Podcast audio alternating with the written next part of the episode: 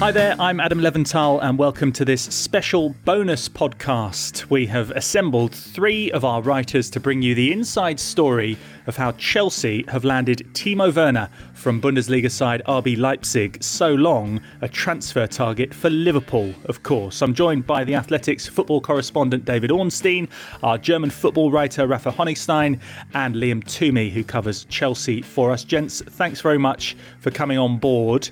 Um, Liam, David, Rafa, they've they've contributed to an incredibly detailed piece on this Werner story uh, that you can read right now on the Athletic. And if you're not already a subscriber, you can sign up and take advantage of a 30-day free trial by going to theathletic.com forward slash Ornstein and Chapman to enjoy the best football writing anywhere, just as the season makes its return. Uh, David, I wanted to start with you. Um, so it looked like Plan A was Liverpool. Plan B was stay at RB Leipzig. When did Plan C, fittingly Chelsea, come into play then? it's been quite a um, tale, hasn't it? And the first thing to say is it's not quite done yet. There's still some details that need to be worked through in the coming days, primarily Timo Werner's contract, because this has developed so quickly over the last few days, it really started to gather pace from what I understand on sort of Thursday and Friday of last week. And then uh, a week on from then, the story broke that Timo Werner had agreed to the move. Chelsea were the club willing to pay the buyout clause in his contract, and so things have escalated very rapidly. Project A was Liverpool, indeed, because it was Timo Werner's preference and dream to join Liverpool uh, and work under Jurgen Klopp. The pair met in Berlin at the end of February, a few weeks before the lockdown, and then they spoke again in around Easter time. And they've also exchanged WhatsApp messages uh, in the interim weeks, pleasantries really. Timo Werner was in a very difficult position a year ago because it seemed uh, he would be moving to Bayern Munich. That went right down to the wire. He went away on holiday, all plans were in place, uh, and then he came back and the deal wasn't going ahead at the last minute, and he had to return to RB Leipzig, where he'd already said his goodbyes. It was a very difficult situation for him psychologically, and fortunately for him, he got put on a new contract, which created the position we're in now with the release clause. But he didn't want to go through that process again. And so he set Liverpool a cut off. He gave them a couple of days within the last couple of weeks, that, that is, um, where he wanted to hear back from them with a final decision. So they went away and spoke about it and stuck to their position, Liverpool, that they couldn't afford to pay the figure it would take to get him from RB Leipzig this summer in these particularly challenging financial times. And so there was a final conversation with Jurgen Klopp where Klopp was extremely keen to reassure Werner, who is very sensitive around these things, I'm told, that it was nothing to do with him as a player. It was nothing to do with him in terms of his squad plans. It was to do with the financial situation. It just wasn't possible to proceed. And Timo Werner took that well. Uh, full respect, great relationship between the pair. And he was in a position, and his mindset was I'm either joining Liverpool this summer or I'll stay at RB Leipzig for another year. However, things had changed at RB Leipzig's end, as I understand it. And from backing him in that stance, and especially the coach Julian Nagelsmann, they changed tact and the pressure of financial fair play compliance meant that their preference was now for him to go. And once he knew that, uh, said that he was disappointed but accepting. Uh, Nagelsmann is said to have not been privy to that change and so disappointed too. But they moved on, and Timo Werner's preference, of course, was the Premier League. Uh, he re engaged his mind on that, opened the process again, spoke to Manchester United, or, or talks took place with Manchester United. He had also met in Berlin prior to the Klopp meeting in February with Ole Gunnar Solskjaer. Uh, that was fine, no problems there. But uh, in this particular situation, Manchester United were complicated by the fact that a move for Werner would need in their mind to have some clarity around the future of Paul Pogba. If Paul Pogba would be sold, then the money would be there for Werner to be signed. But uh, we don't know what's going to happen with Paul Pogba. And as we know, Werner was not prepared to wait. Enter Chelsea. Uh, who had shown interest throughout. There had been talks with Werner's representatives, although not personally between Werner and Chelsea prior to that. They were brilliant from what I hear. Chelsea uh, straight into RB Leipzig, the only club willing to pay the release clause in full, um, even that if that will be staggered uh, between this summer and January. Marina Granovskaya and Dr. Michael Becker, who was a former representative of Michael Ballack and has worked with Chelsea on a number of deals. They've got a good relationship. They work together on this. He's based in Luxembourg, so it was slightly easier. He may have travelled across to Leipzig. I don't know that for certain, but Marina Granovskaya wasn't able to travel from London. He was key to this. And then the other vital thing were two phone calls by Frank Lampard that lasted, I'm told, sort of half an hour, an hour each, uh, that went very well, in which Lampard explained Werner's role, that he explained that the club backed him and that he wouldn't be sacked in October, for example, like, you know, Werner may have feared because he wants continuity and stability. The young team at Chelsea was something that really appealed to him. No, not many big egos or very experienced players and characters who may be intimidating for a, a young boy coming from Germany. Uh, and so it gets to the position we're in now a contract is prepared. It looks like it's going to be five years. We we know some of the figures, and Liam's going to explain that now. Chelsea are on the verge of um, making a massive signing. Yeah, Liam. I mean, in terms of what we know about that that financial package and, and the logistics, you know, from from this moment on to, to making sure that this is all signed, sealed, and delivered. What's nailed down and what still needs to be arranged? The one thing that is nailed down is that Chelsea will pay the full release clause, as, as David said. They were the only interested club prepared to do that um, for for Timo Werner, and that release clause is is going to be either 55 million euros or 60 million euros. We believe that the difference is down to whether or not RB Leipzig qualify for the Champions League.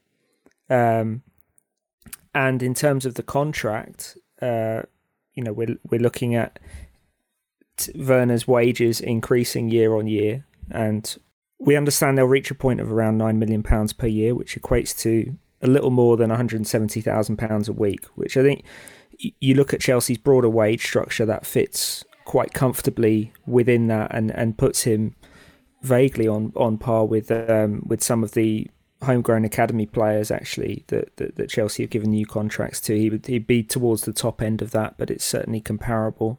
And those are the things that, that, that still have to be nailed down in terms of contract length.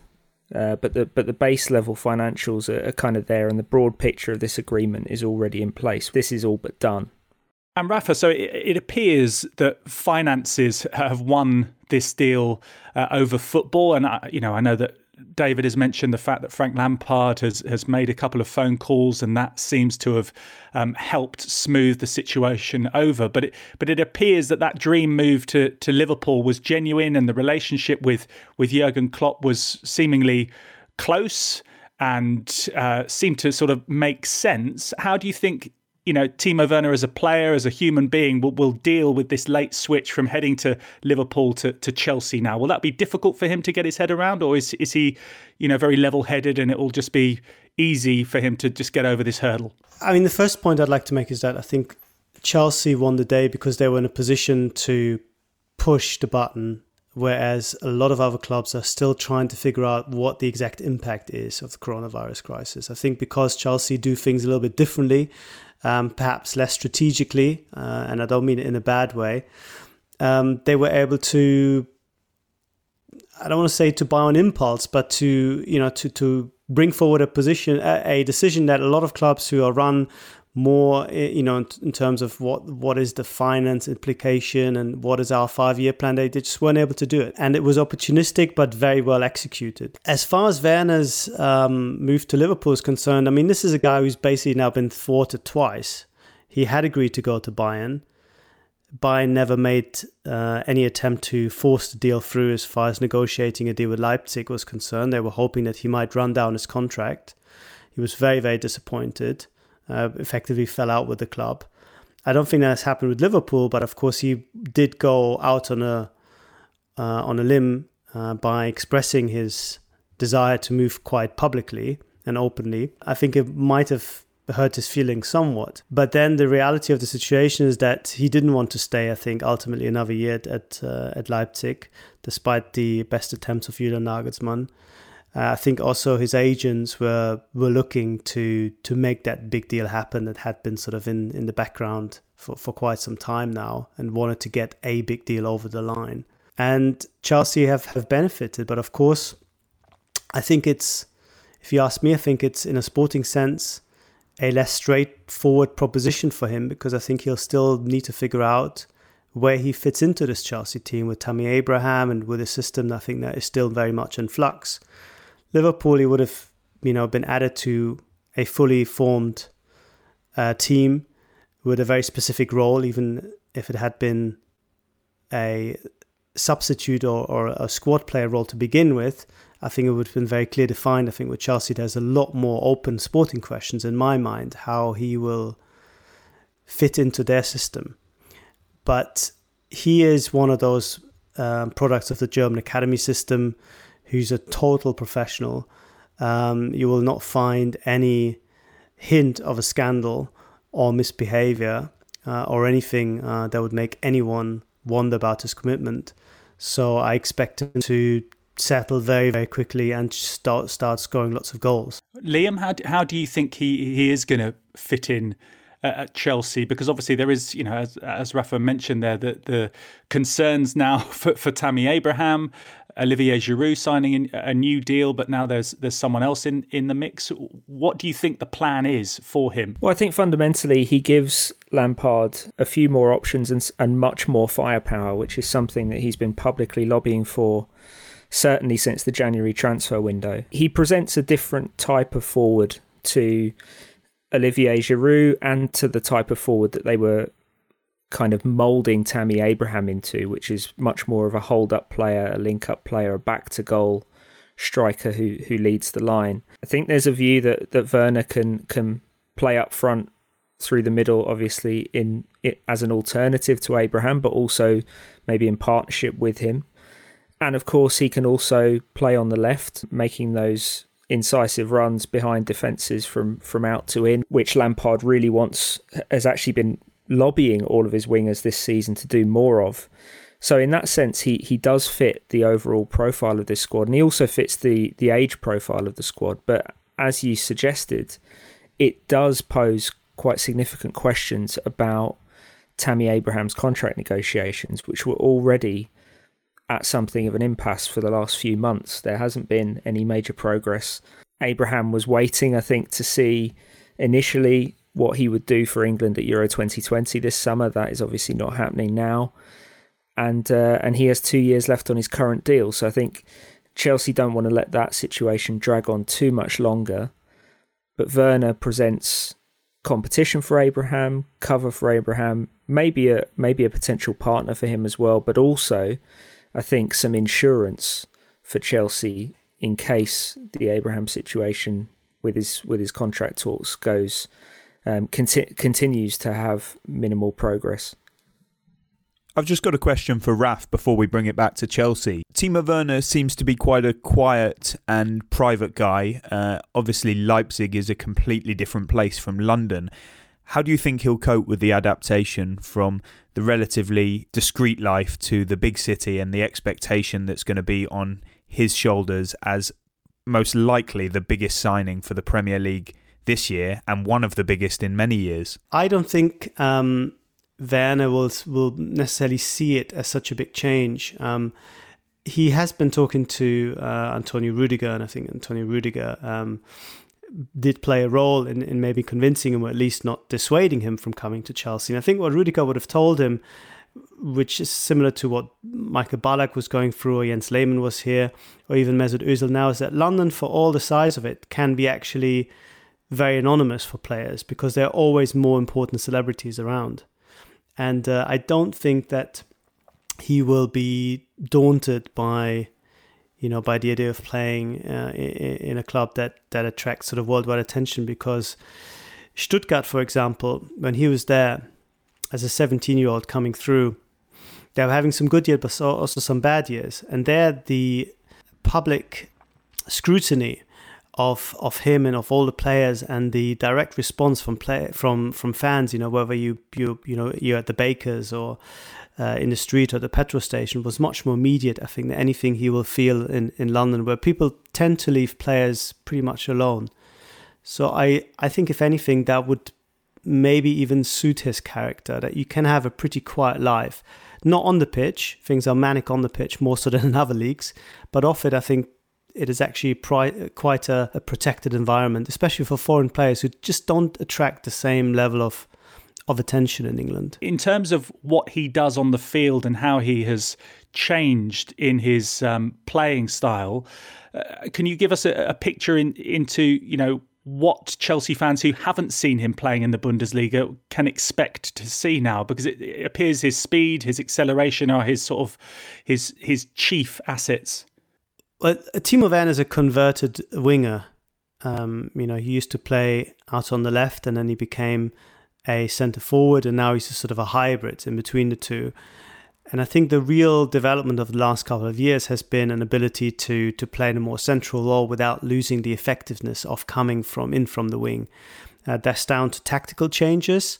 Um, you know, both Leipzig and uh, uh, under under Rangnick and Leipzig under Julian Nagelsmann have have perfected their game in possession. So he's better now in small spaces um, uh, as a team, but also his his personal, I think, development, whereby he's learned to make these little runs that make the difference and he doesn't necessarily need to have 30 meters ahead of him to run into. So he's no longer just a pure counter-attacking uh, player and it was fascinating to to read um, in in, uh, in, the article that we published today the um, the information about Aubameyang, uh, which um, did not come from me, but from from my colleagues, um, because Aubameyang too is a converted winger who had the same issues. Who you know, people said he could only play on the counter attack. He doesn't know how to lead the line effectively, and he developed uh, that part of his game. Um, and uh, Werner is, I think, in the same position, just slightly ahead of the curve because he's still only 24. And if you consider the fact that central forwards sort of come into their own maybe a little bit later than, than other players, uh, you have four, five, maybe six fantastic years ahead of him, which again I think makes him a real steal. Even in coronavirus prices, I think um, 55, 60 million euros, the difference is, is negligible really at this level, uh, makes him an outstanding proposition. It's interesting you mentioned about Pierre-Emerick Aubameyang there, because I, I will ask you in a moment about, you know, other players, potential signings that will be coming potentially to the Premier League from, from the Bundesliga in a moment. But it seems as if this transfer has sort of exposed a few hands already, and, and Pierre Emerick Aubameyang potentially being an option for Chelsea. Does it, David, you know, raise the stakes in terms of him now almost destined to leave Arsenal and, and someone else can just simply come and get him? Yeah, Rafa passed the bat on there, and I'm, I'm going to take it because that was my information. Um, Pierre-Emerick Aubameyang has been of interest to Chelsea for quite a long time, dating back to when Michael Emenalo was sporting director there. He really fitted what they were looking for at the time in the view of Emenalo, but not necessarily in the view of the coaches. That culminated in Antonio Conte not being keen on him. He was keen on Romelu Lukaku, the way he wants to play, his tactics, his style of play, the way he sets his team up. And so that didn't materialise. That was when he was at Borussia Dortmund. He obviously moved to Arsenal. And in January, Chelsea showed interest again. That interest is mainly being led by Frank Lampard and also Petr Cech, who was a teammate of Aubameyang's at Arsenal, shared a dressing room with him, knows him well, knows him as a person and a professional, and doesn't need much convincing on that front. However, as I understand it, the Chelsea board were looking for somebody younger as a starting point. But secondly, it was very complicated in January because Chelsea didn't come to the fore until quite late if you remember, they were juggling a few options. It seemed Olivier Giroud was going to be leaving. Could they find a replacement? They were looking at the likes of Cavani and Dries Mertens. Neither of them came off, and now we know that Aubameyang was in the mix as well. Further complicating it was that Barcelona were also keen and perhaps ahead of Chelsea in the queue, but undermining all of that was that Arsenal were unwilling to sell. So the can got kicked down the road, and Chelsea were still interested again now through Lampard and Cech, uh, less so at board level, uh, looking, as I said, for a younger player with higher resale value, which is obviously crucially important now more than ever. And uh, so the Aubameyang situation didn't develop, and Werner, who I don't think was at the top of Lampard's list, but that depends on who you speak to, uh, very quickly emerged as being at the top of the club's list. And there was certainly a um, huge desire shown by Lampard in the conversations with Werner that helped make his mind up. And Rafa, I wanted to come back to you on on you know other saleable assets that exist in the Bundesliga and that have been linked with moves to um, the, the, the Premier League, especially Jadon Sancho and Kai Havertz. Uh, do you think that this transfer and the level of this transfer has any impact on one how much those deals are going to cost, and two where they're going to go? Do you think Chelsea, for example, and Liam might be able to jump in as as well on this? Would they be able to afford you know Jadon Sancho, for example, having having spent this amount of money, would he want to go there? Because they've signed a striker, will Kai Havertz potentially go somewhere else? I mean, there, there's so many sort of knock-on effects of, of this transfer, isn't there? The fact that Werner had a release clause, I think, made him unique because players at this caliber usually don't come with release clauses. They're already at a club where um, clubs insist they don't have release clauses, uh, where clubs fight tooth and nail to keep them.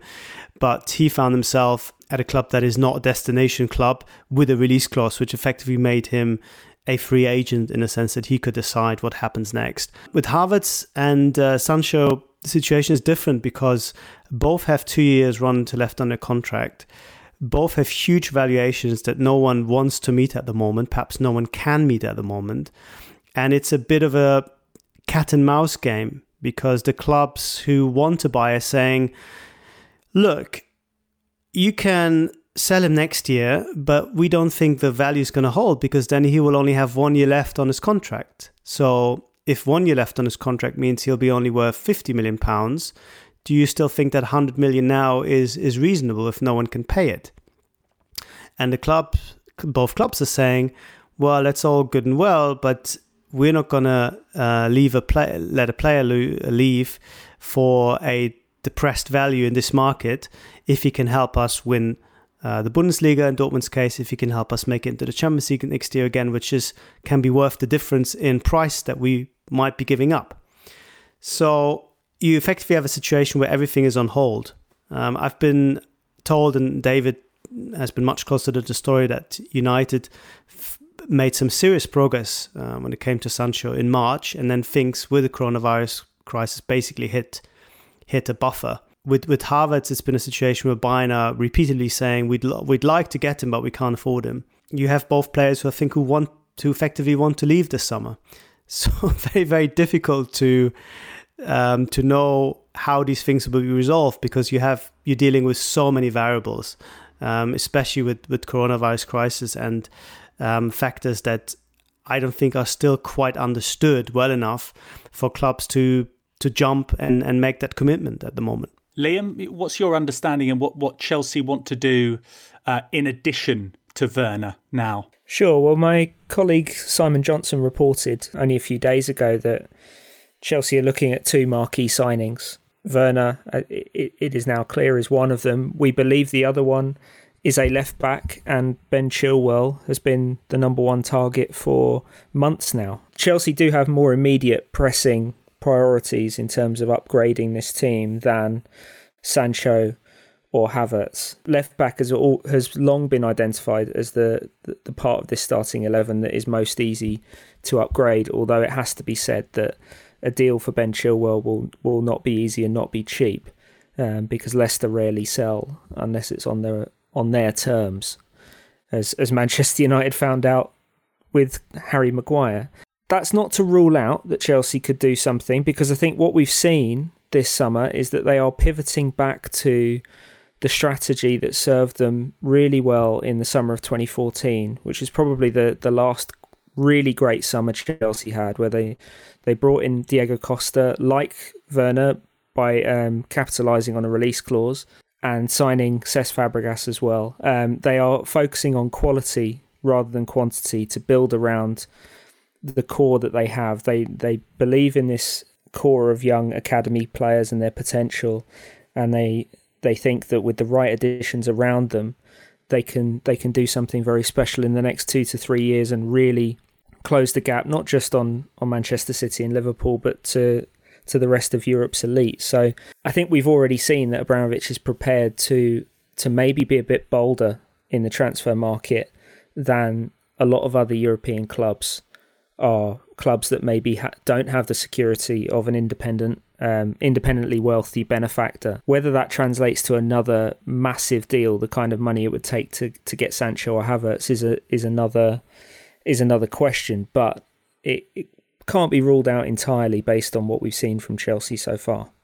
Liam, on that, uh, I found it incredible during one of my conversations as part of this story on The Athletic that during Lampard's conversations with Werner, he was laying out a three year plan that Chelsea have, and it's all geared around investment and the opposite of scaling back because of the coronavirus crisis or any other restrictions, but actually piling money and intelligence into this project. So the first year being to sort of stabilize to bring this young crop together, the second year to challenge for for honors, and by the end of it, they are winning them. Is is the vision, and that you know. Th- this is actually a moment that Chelsea are going to put their foot down on the pedal, whereas many people are putting their foot on the brake. It really seems like this is a kind of a seminal moment for Chelsea, and and, and we've done quite a lot of reporting on this in the past. You've outlined it there, and, and we, we said this could be a real summer of opportunity for Roman Abramovich. It, it feels like they're they're going for it. Yeah, I think they recognise that in a in a situation like this, there is a potential for them to have the kind of competitive edge that Abramovich Abramovich's money hasn't given them since around 2008 when you had the Manchester City takeover and and and the landscape of it, of the English transfer market and and to some extent the European transfer market changed. They believe I think they believe that that uh, with the right players around the, the core they have, they can they can build the next great Chelsea team. You can argue that they haven't really had a great Chelsea team for for at least five years.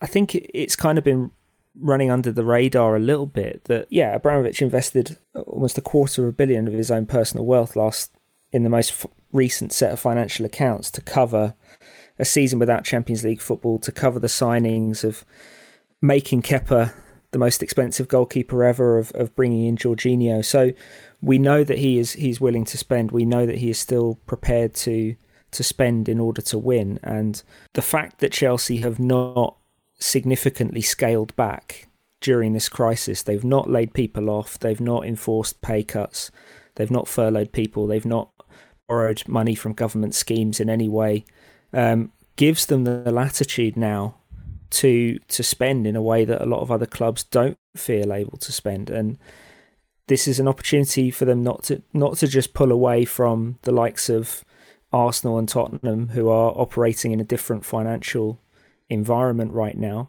but also to significantly close the gap on on Manchester City and Liverpool.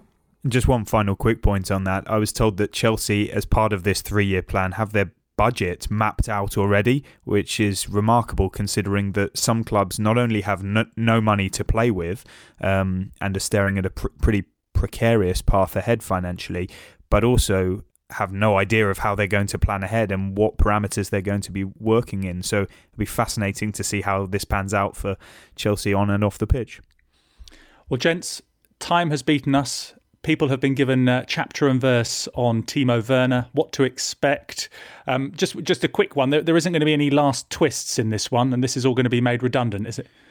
To my knowledge, and Raf may have more on this from the German perspective and Liam from the Chelsea perspective. No, there's no going back. This is not a tactic to flush out Liverpool uh, for once and for all, or anybody else for that matter. The deal is Chelsea's, and it will get done. I'm told uh, they just need to finalise all the details, and uh, I expect that will be done. All, all being well by the end of next week, and in advance of the expiry of Timo Werner's release clause, which was the 15th of June. Every year, uh, it is activated at the start of the summer. It ends on the 15th of June, and the buyout clause decreases as we've detailed on, on the athletic we, we've shown you the figures and it doesn't apply in january so yeah it's all going to be wrapped up by the looks of it unless my esteemed colleagues can tell me otherwise anyone want to uh, embarrass david no. no okay. Nothing from me.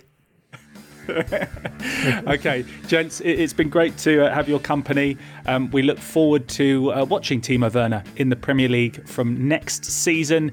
And uh, don't forget that if you're not already a subscriber to The Athletic, make sure that you go to theathletic.com forward slash Ornstein and Chapman uh, for much more detail on this story and to take advantage of our 30 day free trial. If you want to try before you buy, it is a, a real treat, this article, to, to give you all the nitty gritty details on uh, one of the big deals that we've seen secured for this next transfer window. And we'll be following all the ups and downs uh, throughout the summer. And of course, when the uh, football restarts, you will be treated to all the best football writing that there is. Thank you very much for listening, and gentlemen, thanks for your company.